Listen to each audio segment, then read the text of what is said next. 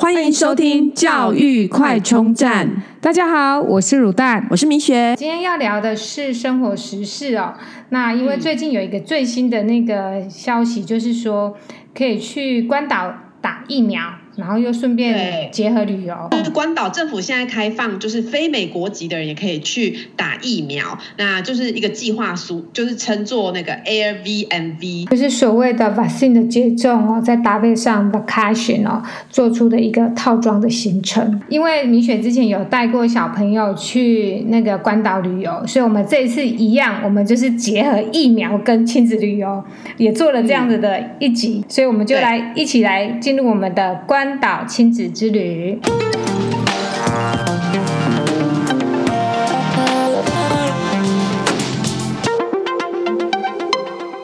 想请明雪跟听众分享一下这个有关 AirVNV 计划。对，因为打疫苗，其实很多人都呃在问说，哎，去美国打疫苗啊什么的这样子。那因为其实也会担心说，在那个那个旅途过程中，因为长途的飞行会导致就是可能有感染的风险。对呀、啊。那关岛呢，就是离台湾最近的美国属地，那只要飞三个半小时到四个小时就会到了，而且不用申请美国签证，然后呃只要拿护照跟身份证正本入境就可以了。那时差只有。快台湾两个小时，天气也跟台湾有点像，然后只要持七十二小时的阴性证明 （PCR 检验）就可以入境了。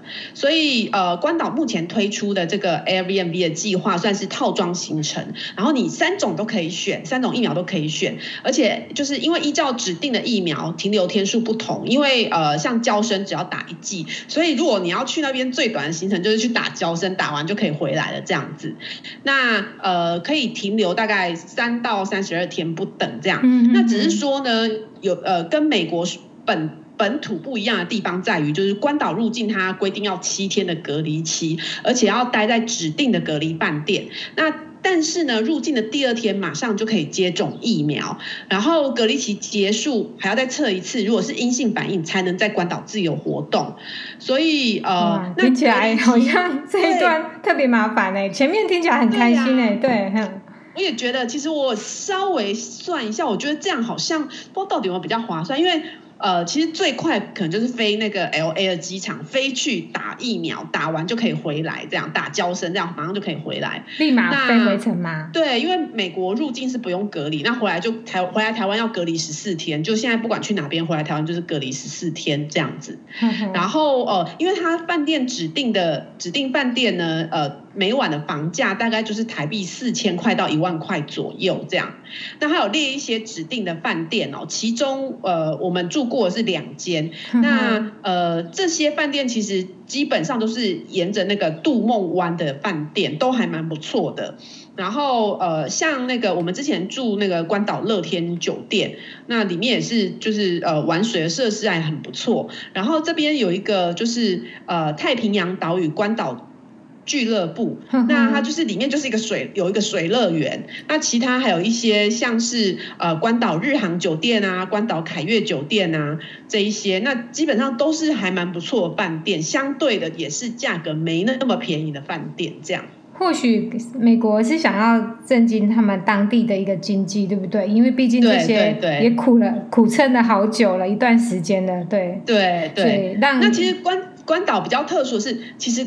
关岛它算是美国托管，所以关岛的人呐、啊，他是没有就是选举美国总统跟被选举权，就是他没有选举权跟被选举权，他就只是托管的一个属地而已。会觉得说，对，他其实不完全的是一个美国的本土的那种，好像跟夏威夷有点不太一样。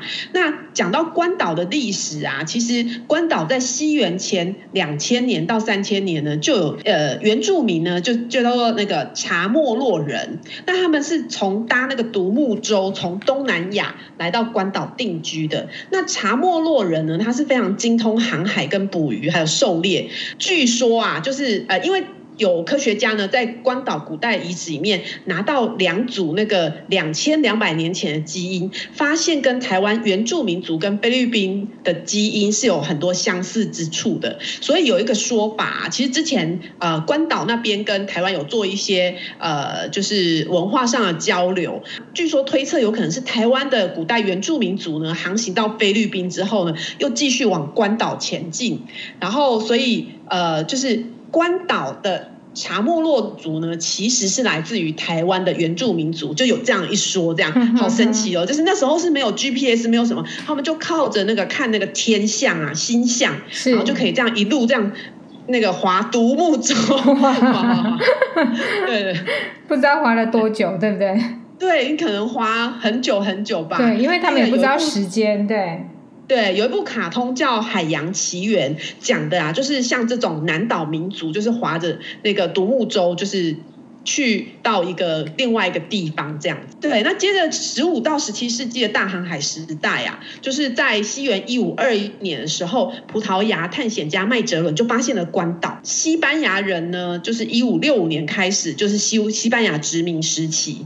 呃，因为殖民时期一些不合理的政策啊，什么导致一六七零年查莫洛人呢开始有反抗战争，那死伤非常的惨重，所以现在岛上几乎已经都没有纯种的查莫。洛人了，在一八九八年爆发美西战争，美西战争就是美国跟西班牙的战争。那这个起因就是是美国缅因号呢，他去古巴保护侨民，因为那时候其实西班牙属地的殖民地啊，都起来跟那个西班牙抗争，所以就是。呃，当时就是古巴跟菲律宾都在反抗西班牙，那波及了美国侨民，所以美国才会派缅因号去保护侨民。但是啊，后来这个缅因号爆炸了，死了两百六十六个人。于是呢，美国就封锁古巴的港口，就抓到有一台那个西班牙商船。那四月二十四号，西班牙就跟美国宣战，然后美国就打赢了。那同时呢，菲律宾这边呢，也在菲律宾当地的义勇军帮助下，拿到了菲律宾，也拿到关岛。那所以从这一战开始，美西战争之后呢，西班牙就此结束长达四百年的殖民霸主地位。嗯、那美国也因为美西战争一跃成为世界强国。哇，好关键的那那后来到底怎么？对，后来呢，就是其实呃。美国取得关岛之后，后来又变成日本的，因为一九三九年的时候，第二次世界大战爆发。那一九四一年，日本偷袭美国珍珠港，就趁机又占领了关岛。嗯。所以呢，呃，日本在关岛又殖民了三年。一九四四年的时候，美军就收复了关岛。那一九四五年的时候，两颗原子弹结束了第二次世界大战。那不知道大家有没有印象？我记得我小时候有一个新闻是，就是在关岛发现有一个。呃，就是日本的军官叫横井庄一，那呢，他就是在一九呃四五年的时候，日本战败，那他没有收到日本战败的宣言，所以就一直躲在关岛的山上，然后躲了二十几年，然后后来一直到一九七二年才被人家发现，然后他。发现之后才发现，原来日本战败了，然后痛哭流涕，难过，非常的难过。然后呃，日本政府就把他接回日本。那他回到日本之后，看到就是那种，你知道，很像那种时光机这样，你来到未来世界，瞬间来到未来。对对，因为他以前都在丛林生活，对，然后就是突然来到这种科现代科技的世界，他吓一跳，很震惊。那他因为以前都在丛林生活，所以他。回日本，他不敢吃生鱼片。呃，就是这整个就是关岛的历史这样。哇，谢谢米雪，很快速的将就是关岛历史跟我们听众分享哦。嗯。那我们接下来要不要请米雪再来跟我们的听众分享一下关岛旅游的时候，你们去了哪些景点玩呢？关岛旅游基本上啊，其实我们就是围着，我们去的天数很短，大概四天五天而已。嗯。那呃。基本上关岛的饭店都是围着那个杜梦湾沿岸，那它海滩都很漂亮，就是属于那种白沙。但是啊，我们去的白沙湾，对对。但我们去浮潜啊，本来觉得很一心很期待，因为那时候就是坐船出海，然后就是要看海豚。那后来船长就说，呃，很抱歉，今天海豚没有出来。然后之后就带我们去，就是呃浮潜，哎、呃，算深潜嘛，哎、呃，浮潜吧，就是到海中央，然后小朋友就下去就是浮潜，但是里面看到。到鱼就是都是那种黑黑小小的鱼，对，不像那种热带鱼的颜色，就是就很普通的鱼这样，所以有一有一点小失望这样。那对，那岛上就是主要就是 shopping mall 嘛，然后就是会有一些呃 shopping mall 都会有免费的观光公车，呃观光的公车去巡回。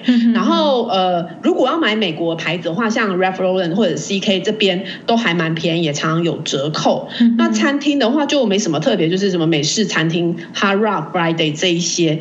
那我们有去看那个赌类似赌城那种白老虎魔术晚餐秀，那就是会有一些，比方说跳舞啊，或者空中飞人啊，然后会有那个白老虎出来，会有人变魔术那一种的。